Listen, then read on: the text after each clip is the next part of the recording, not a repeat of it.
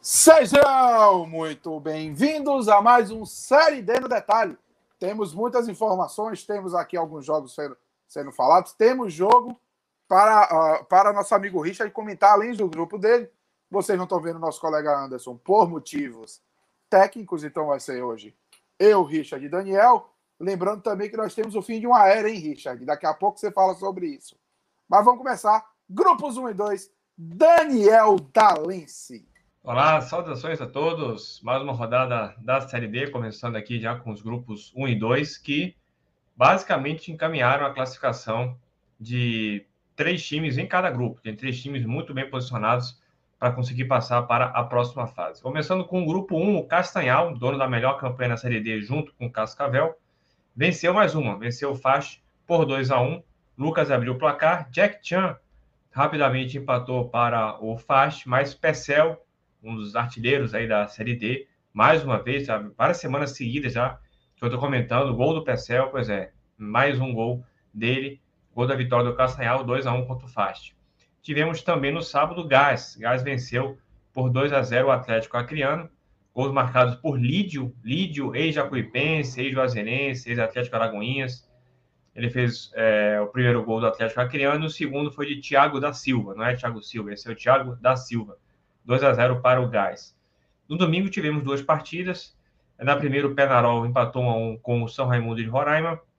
Clepson marcou contra para o São Raimundo de Roraima, mas o Wallace empatou o jogo para o Penarol. O jogo foi lá em, é, no Amazonas, 1 a 1 E para fechar a rodada, tivemos o Galvez ganhando por 2 a 0 do Ipiranga do Amapá. Ipiranga do Amapá de mal a pior, uma sequência desastrosa de resultados. O Galvez fez com Felipe e com Esquerdinha 2 a 0. A classificação desse grupo é a seguinte: o Castanhal, líder, melhor campanha na Série D, junto com o Cascavel, conforme havia dito, tem 20 pontos, está invicto. Outro invicto também é o São Raimundo de Roraima, que aparece com 16 pontos. Depois nós temos o Galvez com 15, uma sequência muito boa, duas vitórias seguidas. Esse não empatou, tem dois que não perderam e esse aqui não empatou. Depois, bem atrás, nós temos o Penarol com 11 pontos, por isso que eu destaquei esses três primeiros, conseguiram abrir uma, uma boa vantagem já. Já passando a metade né, da primeira fase. Depois nós temos o Gás com oito, o Ipiranga da Amapá de mal a pior com oito pontos. Nos últimos 15 pontos disputados, só marcou um ponto. Muito mal o Ipiranga. O Fast Clube com seis, quatro derrotas seguidas. Uma tragédia também a campanha do Fast esse ano. E ano passado foi bem, né? Na competição, conseguiu chegar até a fase, eu acho que de oitava de final. Oitava de final quando ele conseguiu. Foi quartas, né? Acho que ele perdeu. Foi pro, quartas, caiu Novo Horizontino, Novo Horizontino. Novo Horizontino. Ele passou do Globo nos pênaltis. Então, eu assisti essa partida. Então, o Fast Clube a campanha terrível. E o Atlético criando com quatro pontos, mas pelo menos conseguiu vencer o jogo. Então, os três primeiros com a vantagem muito grande, muito difícil. Castanhal, São Raimundo e Roraima e Galvez perderem a classificação. E basicamente a briga pela última posição, na minha opinião, última posição entre os classificados. Porque entre Penarol e Gás, porque Piranga do Amapá, com a sequência que está o Fast, e o Atlético Acreano, duvido muito que consigam a classificação. Bem, agora passando para o grupo 2, tivemos jogos bem interessantes, muitas surpresas, inclusive. É, no sábado, ah, todos os jogos foram no sábado, né? O Juventude é, do Maranhão venceu 2 a 0 o Guarani de Sobral. O Guarani de Sobral fez uma partida bem abaixo. E Cris, que se chama Christian Anderson, será que é dinamarquês? Eu acho que não. Mas ele já havia feito gol de cabeça é, na primeira partida, que eu mencionei na semana passada. Agora, nesse jogo de volta, né, já que a, a tabela do campeonato é no segundo turno, os jogos opostos ao primeiro, então quem jogou na sétima rodada joga de novo na oitava, o mesmo confronto, agora mudando o modo de campo. O Cris, Christian Anderson, marcou duas vezes um gol de cabeça, um gol de rebote, 2 a 0 para o Juventude. Vitória importante porque o Juventude estava começando a ficar para trás. O Palmas voltou a vencer, é, fez 2 a 1 no Motoclube, gol de Rafael Gladiador. Isaac e o Marcelo Gomes diminuiu para o Motoclube, faz uma campanha realmente muito ruim, situação no campeonato bem complicada. É, seguindo, um resultado também bem interessante, Imperatriz, com gol 51 do segundo tempo, conseguiu vencer por 3 a 2 o Tocantinópolis. O Imperatriz abriu o placar com Hudson, mas o Tocantinópolis virou rapidamente no segundo tempo. Né? Gol de Diogo e Jaime. Jaime é um cara também, já fez vários gols nessa Série D.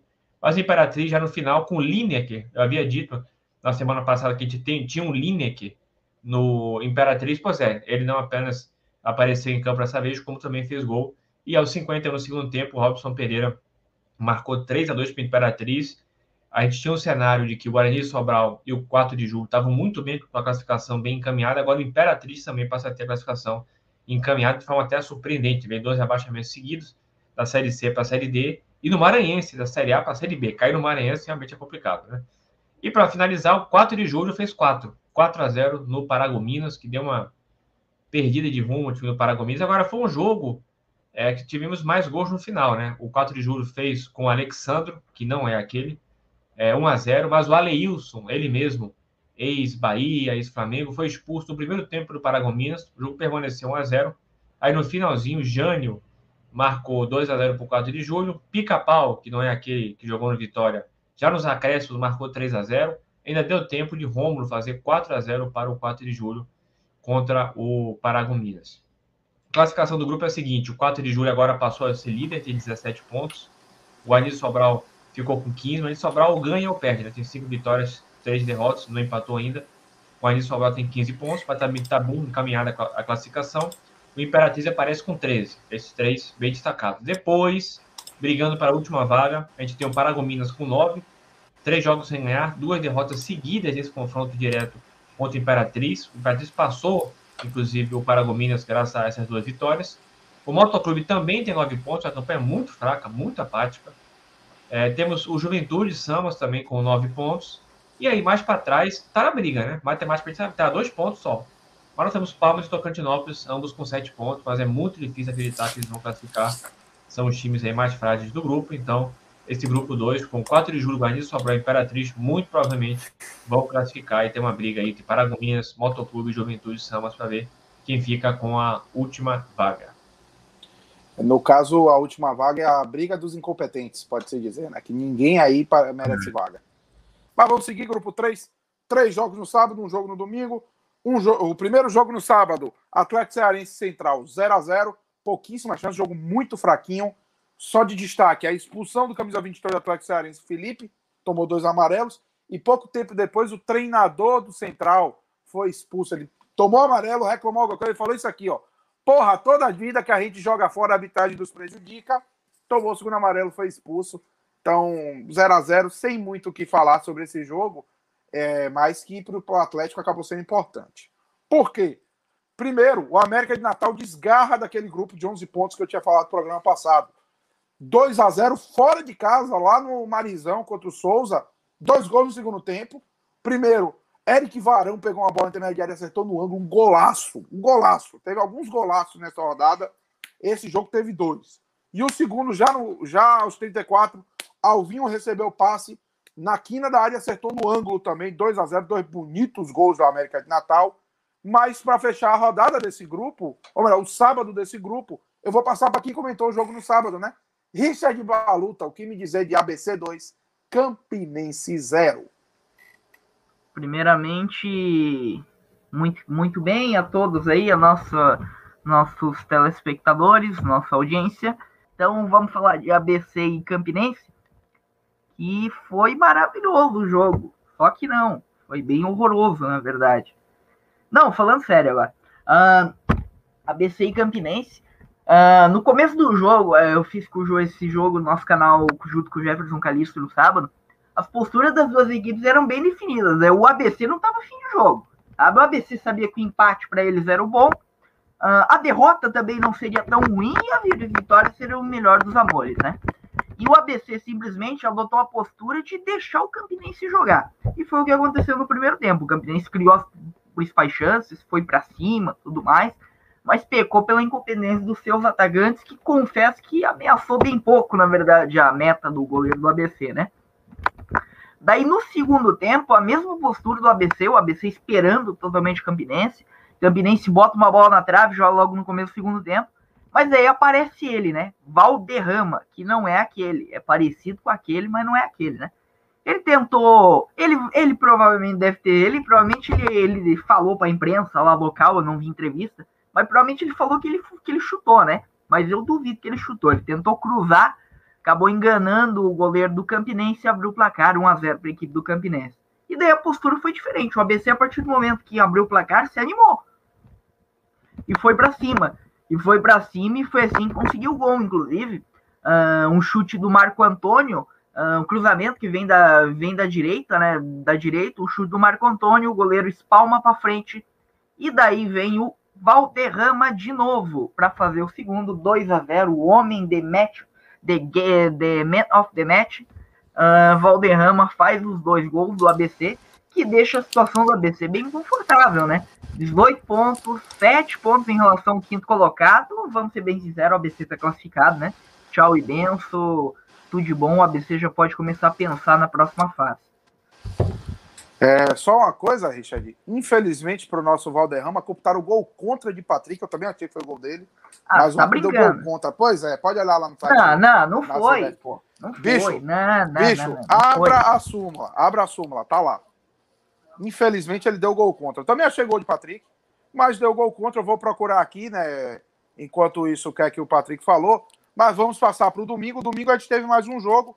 O 13 Lembram que o 13 tinha cinco empates e duas derrotas e uma derrota até a sexta rodada? Aí venceu o o Calcaia de 4 a 0 no Ceará e venceu de novo o Calcaia, agora por 3 a 1 a grande defesa do Calcaia, né?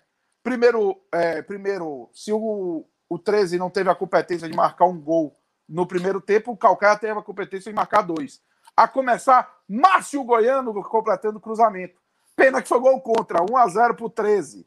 E só que no finalzinho, o Gênesis foi lá e ressurgiu como uma fênix de cabeça, botou o empate, foi pro intervalo 1 a 1 Só que no segundo tempo, é... uma falta na área, a bola sobrou para o Alisson Bahia, que quase todo jogo faz gol, né? já deve ter uns 5 ou 6 gols na Série B, na Série D. Foi lá e fez o segundo. E no finalzinho de pênalti, vocês vão lembrar esse nome do programa do ano passado. Birungueta foi lá e marcou o terceiro. O 13 vence a segunda, a segunda seguida, depois de meio mundo de empate e uma derrota, e dá um salto na tabela. Por que dá um salto na tabela? Porque a classificação do grupo 5 é a, do grupo 3 é a seguinte: o ABC continua com 4 pontos de vantagem, com 18 pontos. Depois dele, o América dá um salto, vai para o segundo lugar, para 14. Então, 18, 14, e finalmente os times de Natal têm uma vantagem. Depois deles, Quatro times têm 11 pontos. Atlético Cearense, Campinense, Souza e 13. 13 estava na lanterna, pulou para o, o, sexto lugar e já está empatado com o terceiro. Atrás deles, já lá atrás, sem chance nenhuma, Central com seis pontos e Calcaia com cinco, não vão para lugar nenhum. Calcaia, pior defesa da Série D, daqui a pouco a gente fala disso. É, e o que é que a gente pode destacar dessa tabela? Que o ABC América, o ABC já abriu sete pontos do terceiro colocado, então já está se garantindo pelo menos um jogo da volta no Frasqueirão. E o América consegue matar duas vezes um adversário direto, que é o Souza, e dar uma distanciadazinha, abrir três pontos. Quem sabe, né? Vai jogar agora em casa. Quem sabe o que é que vai acontecer. Agora vamos para o grupo, talvez o grupo mais decidido e que tem o maior desnível da Série D. O Murici tinha uma vitória e seis derrotas, agora tem uma vitória e sete derrotas. Tomou 3 a 0 da Juazeirense. Gol só no segundo tempo. Só deu Juazeirense. Gol só, no segundo tempo. O primeiro já foi um bonito gol. Júlia Timbó de falta no ângulo. 1 a 0 para o Cancão de Fogo. O Cancão de Fogo perdeu um pênalti. Patrick bateu um pênalti para fora. E antes do gol de Júnior Timbó, esqueci de falar, o goleiro Gustavo do Murici foi sair para matar um contra-ataque na área, meteu a mão fora da área foi expulso direto, né? Já tinha amarelo, mas foi expulso direto. Vai com o amarelo e já tem a suspensão do vermelho aí de qualquer jeito. Foi expulso, prejudicou um time que já era dominado. E depois do pênalti vem o gol da rodada. Contra-ataque rápido. Carlinhos dá uma, uma bola da intermediária de cobertura. E a bola vai basicamente no um golaço, uma coisa linda. O gol mais bonito da rodada e pode, só se tiver um gol do meio campo de bicicleta no estilo Ibrahimovic para ser mais bonito. E para fechar, um chutão. É, Nino Guerreiro brigou com a zaga, a bola sobrou para ele. Capone, lembra dele também, né, Daniel? Capone foi lá, matou 3 a 0 A Juazeirense é mais líder do que nunca. Por quê? Primeiro, no domingo, né, três jogos, vamos falar do jogo dos mortos. O Bahia de Feira venceu a primeira, venceu por 1 a 0 o Asa, num escanteio quebrado na área. Dionis, ele, ele, Dionis, campeão baiano pelo Bahia de Feira, campeão baiano pelo Bahia, fez 1 a 0 o capitão da equipe dá a primeira vitória para o time dele, né? Além desse jogo, um retrô Itabaiana muito agitado, começou com, com um gol contra, do que foi da, computado com um gol para José, do retrô, mas foi um gol contra. Foi um gol contra, foi uma, cabeça, foi uma cobrança de falta que o zagueiro jogou para dentro, 1 a 0 Depois disso, um cruzamento na área que Jacobina empatou para o Itabaiana. Isso no primeiro tempo. No segundo tempo, logo no iníciozinho, Ramon aproveita o escanteio de cabeça, cobriu o goleiro, 2 a 1 vira o jogo, o Itabaiana, mas aos 33, num chute fora da área de Romarinho, uma bola mal afastada, a bola desviou na zaga, 2 a 2 o Retro tinha vencido o jogo lá em Itabaiana, agora empate em casa, acaba sendo um resultado que não vai mudar muita coisa, né? Mudou um pouquinho só na classificação, mas não foi bom para ninguém, vocês vão entender daqui a pouco. Por quê? Porque o Sergipe venceu o Atlético de Alagoinhas com Paulinho aproveitando um cruzamento rasteiro de Doda, fazendo 1 a 0 aos 40 minutos. O Cacaraca até jogou bem, mas que volta a perder, né? Tinha vencido duas rodadas atrás e empatado na última rodada. E como está a classificação? Por que está decidido? Por isso aqui, a Juazeirense tem 18 pontos, é a líder do grupo, e ainda está invicta. O Itabaiana tem 15, o Sergipe tem 14 e o Retro tem 13. Aí vem o Bahia de Feira, que foi a 8 pontos. Depois dele, o Atlético de Alagoinhas com 7, o Asa com 6 e o Murici com 3. Aquele mesmo detalhe, esses quatro times só venceram entre si. Não venceram os quatro primeiros. Então tem uma discrepância muito grande aí. E muito provavelmente esses quatro vão classificar. E muito provavelmente também a Juazeirense deve pegar o primeiro lugar do grupo. Porque, é, principalmente por ter os confrontos diretos em casa, né? Então, esse foi o grupo 4, grupo basicamente decidido. Vamos para o grupo 5, vamos falar de um drama Vamos falar de um drama, mas antes vamos falar de um time ridículo. O Jaraguá tomou um hat-trick do jogador Lucas, dois gols em bate rebate na área, um gol de pênalti, 3 a 0 todos os gols no segundo tempo. Lucas, man of the match e o homem da rodada com o hat-trick. Já o Gama saiu na frente num gol de contra-ataque de Maílson, que ainda passou pelo goleiro, mas o, o, zagueiro foi afastar, a bola bateu no outro zagueiro, o Alas, gol contra, empate do Goianese, que virou três minutos depois num rebote que Igor empurrou. Então o, o, o Gama está numa situação tão miserável que só venceu um jogo, né? Então Goianésia e Gama acabou aí 2 a 1 um. E só olhando aqui a súmula. Ah, sim. Olhando aqui a súmula, é, os senhores Hamilton Pereira da Silva e Dosilmar Pereira Nunes, que estavam relacionados na relação de funcionários da, do Goianésia, é, foram como maqueiro e como gandula. Então, um negócio assim pouco usual no futebol brasileiro, que é o 2 em 1. Um. E aí, o Nova Mutum foi até o, o, enfrentar o Porto Velho e empatou em 1 um a 1 um. O primeiro gol, um gol contra, na falta cobrada na área, que Lucas faz contra para o Nova Mutum, mas no finalzinho, Jobert Mistura de Jô com Robert. Jobert empatou aos 45. Porto Velho segura mais um ponto. Esse ponto que o Porto Velho não vai passar de fase, né? Vamos ser sinceros. Mas é, consegue um ponto em casa e consegue segurar o Nova Mutum. Destaque também para a Sula nas observações. Informa que as instalações do vestiário da arbitragem se, se encontravam em situação precária, sujo, sem água e sem energia elétrica. Informa ainda que o preenchimento da súmula foi realizado em outra localidade devido à situação do vestiário. CBF, né, gente? CBF é um negócio complicado. E para fechar a rodada, esse é o único jogo do domingo.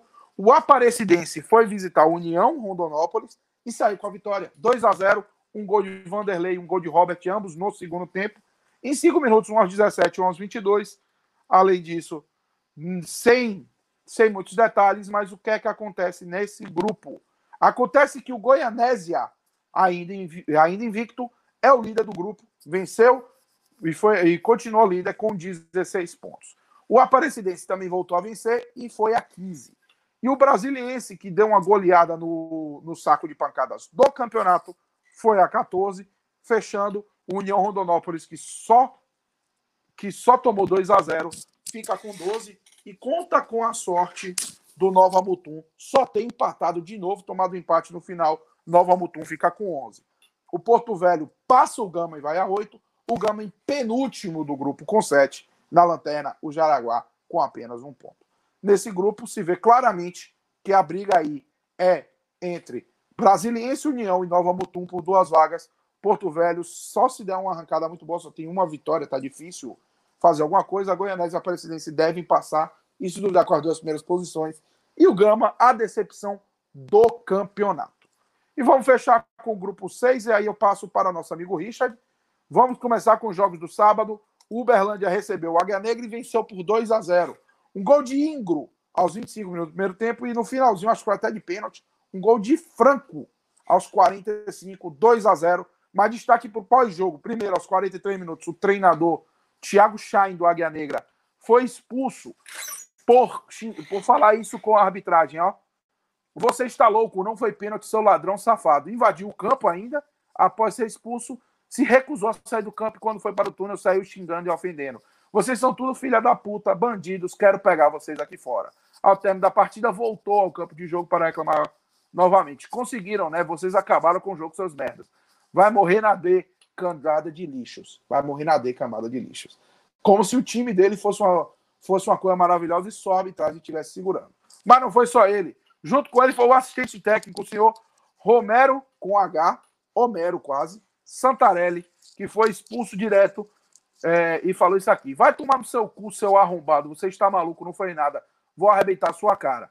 E ele invadiu o campo também, junto com o árbitro, e no turno novamente se recusou. Foi preciso quarto árbitro avisar que chamaria a polícia.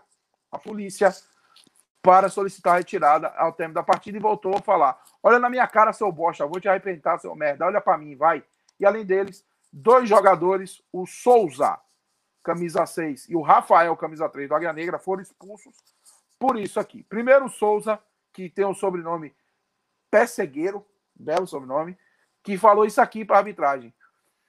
Vocês são os bostas, vai morrer na Série D, são muito ruins, vão se fuder. Precisou o, o policiamento retirar os jogadores. Então, tentou cair para cima da arbitragem, o policiamento segurou ele e é, o cartão o cartão não foi apresentado, mas ele foi expulso por motivo de segurança. Ele está expulso, ele está suspenso. E outro jogador que também soltou, que foi o Rafael, soltou isso. Você é um otário, Murilo. Estragou a, a partida. Vai tomar no seu cu. Tá de marcação comigo, otário. O Berto também sendo contido pela arbitragem. Então, não é o problema, não é o Águia Negra ser uma merda. O problema não é o time ser ruim. O problema é que os caras estão sendo roubados pela arbitragem, segundo o próprio time, né? Falta só um pouquinho de noção e um pouquinho de calma para analisar que seu time é muito fraco.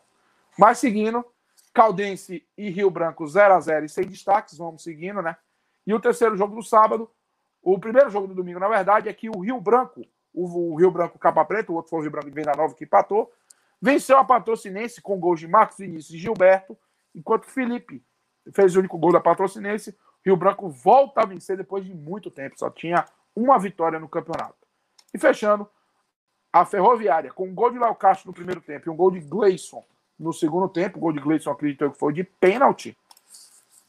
É, mataram 2 a 0 Não, o gol de pênalti foi o de Léo Castro, o primeiro. O segundo gol de Gleison, com bola rolando, mataram 2 a 0 E o que é que significaram esses resultados? Significa que a Ferroviária volta a vencer e vai a 19 pontos.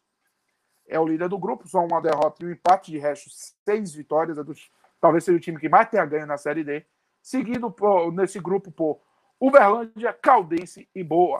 Então, os três primeiros basicamente classificados, o quarto tá com a faca e o queijo na mão, porque o quinto é o Rio de Venda Nova, que não vai para frente, né? Tinha vencido essa, a Caldense lá no lá no, na cidade de Venda Nova do Imigrante, mas só empatou agora no jogo que poderia colocar ele com a mesma, com, com a, com a mesma pontuação do Boa, né? Com 12 pontos. Continua dois pontos, está ali na briga, mas eu não acredito que vai conseguir passar. E atrás dele, Rio Branco, Águia Negra e Patrocinense estão quase de férias. É, são três times muito ruins, dificilmente vão disputar. Mas temos um evento, temos o fim de uma era para falar. Então, com vocês, para falar desse, de todos os jogos dos grupos 7 e 8, Richard Baluta. Pois bem, acabou, né? Um dia triste para o futebol, Um dia tão triste quanto talvez a aposentadoria do Pelé, né? Um dia, hum, assim, melancólico para o futebol. Porque acabou. Acabou a era Diego Coelho. O nosso amigo Diego Coelho no Inter de Limeira. Ele que fez um trabalho espetacular, vinha fazendo um trabalho incrível, com oito jogos, uma vitória, quatro empates e três derrotas. O time dele sofrendo oito gols e tô fazendo apenas quatro, né? Uh, claramente foi injustiçado, né? Mesmo após novamente empatar, né, contra o Bangu. Bangu, que é bom lembrar, né, ganhou dois jogos no ano até aqui, Uh, então, é realmente é uma pena, é, é um crime o que a Inter de Limeira fez ontem com o Diego Coelho. E vem aqui o nosso, nosso sincero sentimento, nossa sincera solidariedade com esse profissional tão bom, tão incrível, o nosso querido rei das táticas, Diego Coelho. Mas, pois bem, o time dele que foi ontem a Bangu e empatou em 1 a 1 Empatou em 1 a 1 não, empatou em 1 a 1 com um a mais é diferente o negócio. O Bangu abriu o placar, inclusive, com, com Rochinha, que é um dos destaques, inclusive, do Bangu, né? Falando sério agora, é um dos destaques desse equipe do Bangu, talvez seja o melhor jogador desse equipe do Bangu, né? Na Série D. E daí o Bangu teve um jogador expulso no segundo tempo. Uh, não, peraí, a primeira Inter de Limeira conseguiu chegar ao seu empate, né? Já no segundo tempo, o Daniel Vansan cobrando o pênalti. E daí o Bangu teve um jogador expulso. E a Inter de Limeira conseguiu virar? Não, não conseguiu, né? Muito pelo contrário, o Bangu quase fez no segundo, inclusive, no final do jogo. E ficou nisso, né? Inter de Limeira 1, Bangu 1. Bangu que tá vivaço na briga pelo na briga pela pela pela vaga, inclusive, inacreditavelmente. O Bangu, que é bom lembrar, venceu apenas, venceu dois, dois não, venceu três jogos no ano de 2021. É, realmente é espetacular esse time do Bangu e coisas que acontecem na Série D, né? O time tava mal, tava mal, parecia que realmente tava fadado não classificar e, e ser até o lanterna do grupo e de repente emendou aí três jogos sem perder, duas vitórias e um empate, agora já tá lá no quinto colocado. Outro time que outro time que parece que acordou para a competição foi o Cianorte, né? Cianorte que bateu combalido São Bento, São Bento que a gente sempre falava, né? O São Bento era muito regular, né? Era uma equipe que é uma equipe muito regular, né? O São Bento, né? Ele tava empatando, empatando, empatando, empatando. Ele resolveu evoluir, né? Resolveu começar a perder seus jogos. Agora já são três derrotas seguidas para a equipe do São Bento. Perdeu de novo no Walter Ribeiro. 1 a 0 para a equipe do Cianorte. Gol do gol do Rafael Natividade. Que belíssimo nome do Rafael Natividade, né? Uh, Rafael, Rafael Cavalheira na atividade, Rafael na atividade, Rafael Cavalheira, uh, as alcunhas dele, uh, fez para a equipe, do, a equipe do, do Cianorte 1 a 0 Ficou nisso, né? O Cianorte que capapultou, né? Com esses dois jogos que acabou vencendo aí uh, para cima da para cima do São Bento, 2 1 a 0 tinha vencido em casa, agora vence de novo fora de casa, chegou a 11 pontos, o Cianorte que é interessante. E tem duas vitórias, só tem uma derrota na competição, mas tem cinco empates e duas vitórias, as duas vitórias justas contra o São Bento. Nesse momento, o Cianorte classificaria. Outro, outra equipe que, que realmente está surpreendendo é a, é a, portuguesa, né? A gente esperava a portuguesa passando de fase e tudo mais, mas a portuguesa está bem na competição. Venceu de novo o Boa Vista lá no Bacaxá, gol de 1 a 0, 1 a 0 gol de Tito aos 3 minutos já do segundo tempo. Uh, uh, por em compensação, Boa Vista despencou, né? Aproveitamento do Boa Vista. Boa Vista que estava lá em cima até algumas rodadas, agora são três jogos sem vitória. Na verdade, são três derrotas seguidas, né? Sinal de alerta acendeu grave lá no, lá no Bacaxá, porque o Boa Vista, nesse momento, atrás até do Bangu, inclusive.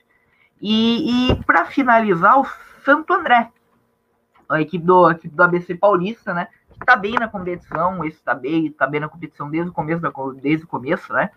E venceu de novo o Santo André, gol de Denis Germano, e depois um golaço contra incrível do atleta da, do atleta da equipe do, do Madureira, que foi que foi o querido Léo Barbosa, o zagueiro Léo Barbosa, uh, fez um gol inacreditavelmente ruim, né, para sua equipe no caso, né, o gol contra, e ficou nisso, né. Uh, 2 a 0 para a equipe do Santo André, que com esse resultado subiu a 13 pontos e desgarrou ali, né? Nesse momento a gente já dá para dizer que Português, Santo André e Madureira estão classificados. É mesmo Madureira perdendo, Madureira está com 13 pontos, já está bem ali, abriu uma, abriu uma margem, é difícil acreditar que eles não vão classificar, né? Ainda mais pela concorrência, né? Concorrendo dos caras é Bangu, Boa Vista e Inter de Limeira, né? Pelo amor de Deus. E agora abrir a quarta, a quarta vaga ali deve ter uma briguinha interessante ali com Cianorte, Bangu e Boa Vista. Apesar que o Boa Vista tá mal, Boa Vista, né? Vai ter que abrir o olho aí. E a Inter de Limeira, vai saber o que é Inter de Limeira, vai saber quem Inter de Limeira vai contratar para uh, o lugar do Diego Coelho, vai que anima ali a galera, né? Começa a ganhar os jogos, pontuar ali, pontuar aqui e consegue ali, quem sabe, entrar na briga. Vamos para o grupo 8, então, grupo 8 que teve jogos horrorosos, seguindo, seguindo a regularidade do grupo 8, né? Grupo 8 que teve 2 0 a 0 primeiro 0 a 0 do Joinville para cima do Esportivo. Parabéns ao Joinville, inclusive. Joinville que, que tá bem no Joinville na competição, tem 16 pontos, está invicta tudo mais. Mas a campanha do Joinville é bem interessante, bem preocupante em casa, né? Joinville venceu pouquíssimos jogos em casa. Empatou vários, inclusive, foram duas, duas vitórias e dois empates em casa. É uma, é uma campanha, na verdade, é uma campanha bem regular em casa. Não que fora de casa também seja uma maravilha, né? São duas vitórias e dois empates também, mas, mas basicamente Joinville está pecando para ganhar os jogos lá na Arena, na Arena, na Arena Joinville. E deveria ter ganhado Esportivo, né? Esportivo, uma das equipes mais fracas do grupo, né? Uh, outro jogo, outro jogo que, que foi bem ruim foi Marcílio Dias e Caxias. Um 0x0, um 0x0 chato, modorrento, pouquíssimas chances criadas. Uh, o Marcelo Dias não conseguiu fazer o mando de cá, o mando de campo lá no Gigantão das Avenidas, aqui em Itajaí. Eu falo aqui porque eu tô aqui, né? Tô aqui em Blumenau, do lado de Itajaí. Então, então o Marcelo Dias se tropeçou de novo e viu seu concorrente em compensação, viu seu concorrente direto, uh, seu conterrâneo, a Juventus de Araguá, conseguiu um belíssimo resultado, né? Belíssima vitória da Juventus de Araguá lá no estádio Cristo Rei, 1 a 0 para cima da, do Aimoré, esse jogo já no domingo, né? Uh, gol do Maurício de cabeça, o zagueirão Maurício. O Aimoré ainda teve um jogador expulso 10 minutos depois, o Maurinho, né? E, e, a Juventus de Araguai entrou fortíssima na briga, trocou de treinador na hora certa, demitiu o Pingo e tocou e, e, trouxe o Tuca Guimarães. O Tuca Guimarães deu uma ajeitada na equipe, trouxe alguns reforços, né? Entre eles, o mais famoso talvez seja aí que circula bastante, foi o Maicon Leite, né? E, e a Juventus de Jaraguá entrou forte na briga, a equipe de Jaraguá. E no momento é a equipe que eu mais vejo, assim, com chances de pegar essa quarta vaga. Considerando que Caxias, Joinville e o próprio Cascavel, que eu vou terminar de falar agora, né? Já estão já com as suas classificações bem encaminhadas, né? Difícil, difícil pensar que essas três equipes vão, vão, deixar, vão deixar a vaga escapar. E o Cascavel fez o, o valer, valer o mando de campo, né? Fez o, fez a sua obrigação, digamos assim, né? Foi bater a equipe do, do Rio Branco por 3 a 1 E teve até um pouquinho de dificuldade, porque o Rio Branco abriu o placar com Gabriel Honório, logo aos 8 minutos do, do primeiro tempo, mas depois o Cascavel já virou também aos 20 com o Robinho, aos 40 lá com o Léo Itaperuna já virou ainda no primeiro tempo. E no segundo tempo, o Lucas Santos tratou de fazer o terceiro já para a equipe de Cascavel. Cascavel que está sobrando na Série D é, pelo menos nessa primeira fase. Tem 20 pontos a equipe de Cascavel. Uh, em oito jogos, seis vitórias, dois empates, nenhuma derrota, 18 gols pró e oito gols contras. É um, é um dos melhores ataques e uma das melhores defesas dessa Série D. E realmente está bem demais a equipe de Cascavel, que eu digo, é um dos bons favoritos ao acesso, né? É sempre bom pensar ali que que Série D é complicado, são 64 clubes, depois vai para 32 e o mata-mata ali é bem, é bem triste, assim, né? E o confronto do próprio Cascavel deve ser um confronto difícil nas oitavas, deve pegar um Santo André, uma portuguesa, né? Mas o Cascavel hoje é, assim, pela bola que está jogando, pelo que a equipe está apresentando, é um dos bons favoritos a, a, a subir para a Série C de 2022. E é Agora... isso, fechamos assim. Agora... Só uma informação para terminar aqui rapidinho. O Aimorek com, com a derrota, né? Deixa eu primeiro esqueci de passar a classificação. 20 pontos Cascavel, primeiro colocado, Joinville 16, segundo colocado, Caxias com 12, Juventus de Araguá com 11. Eles fecham o G4. Daí vem a turma, a turma de todo mundo embolado, né? Marcílio Dias ali na cola da Juventus de Araguá com 9, Aimoré Esportivo com 7 e o Rio Branco lá na lanterninha com 3 pontos e nenhuma vitória na competição. Opinião minha do relator, deve ficar a briga pela quarta vaga entre Juventus de Jaraguá e Marcílio Dias. Apesar que o Aimoré trocou de treinador. O Aimoré mandou embora o seu treinador, que estava lá desde o começo do ano, desde o gauchão, né? O treinador da equipe do Aimoré, que é o que era o nosso querido Gilson Maciel, e é aquele negócio, né?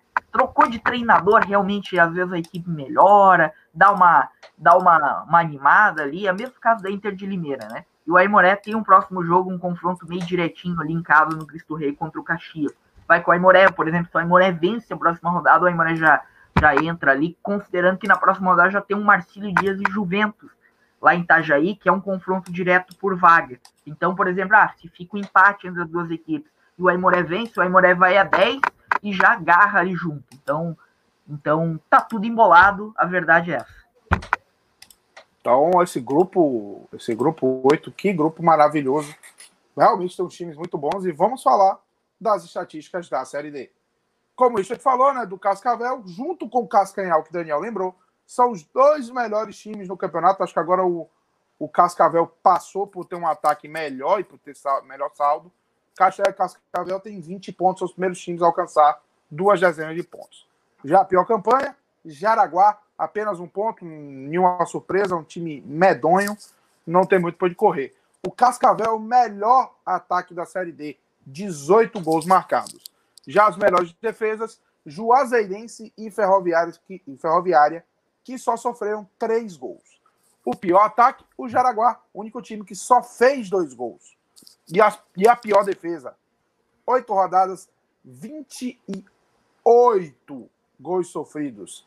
Média de três gols e meio por sofridos por jogo. Três gols e meio sofridos por jogo, somente. Invictos no campeonato, Castanhal, São Raimundo, Juazeirense, Goianese, Cascavel e Joinville estão diminuindo, são agora só seis times que não perderam. Os Victos, que são os times que não venceram ainda, são quatro.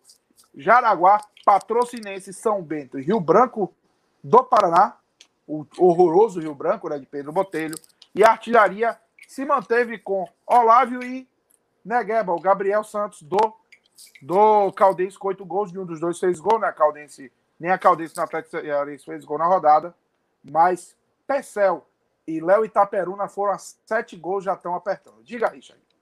Não, só interessante, um dado interessante, dos quatro equipes invictas, duas estão no mesmo grupo, né? Grupo 8, Joinville e Cascavel. E outras duas no grupo 1, Castanhal e São Raimundo. Interessante, então, bem vê... interessante isso. Pois é, são dois grupos que você vê um desnível muito grande, né? Tanto o grupo 1 quanto o grupo 8 tem times muito bons e times abaixo da crítica. Então é isso, gente. Muito obrigado, Richard. Muito obrigado, Daniel, pela ajuda e pelas informações do programa. Para vocês, a narração dos gols do ABC. E lembre-se sempre, infelizmente, o FFC, o pior time é o seu na Série D, no detalhe. Valeu. É o seu ou um time treinado pelo Diego Coelho? Você escolhe. Tem arremesso lateral, o time do ABC. Se manda aqui com o Valderrama. Valderrama olhou para a área, fez o cruzamento. Gol!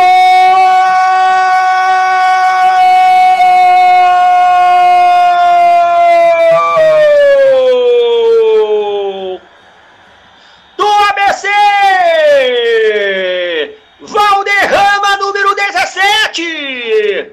Abrindo o placar no Frasqueirão! aos 16 do, do primeiro do segundo tempo. No cruzamento da direita. O cruzamento foi fechado, a bola pegou na trave, ela morreu no fundo das redes. Será que ele queria cruzar ou ele queria mandar direto? Mas o que isso não importa, mas o que importa é que a bola morreu no fundo das redes. Valderrama abrindo o placar.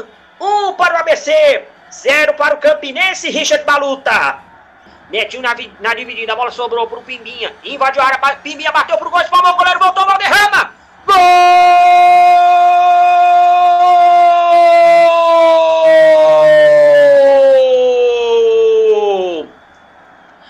Do ABC! De novo ele, Valderrama, posando para foto e tudo numa jogada feita pelo Wesley Pimbinha que finalizou. O goleiro Camilo não segurou. E o Valderrama estava lá no momento certo, na hora certa, para mandar para o fundo das redes. Amplia a vantagem o time do ABC. Continua firme e forte na liderança do grupo 3. Agora 2 para o ABC. 0 para a equipe do Campinense e Richard Baluta.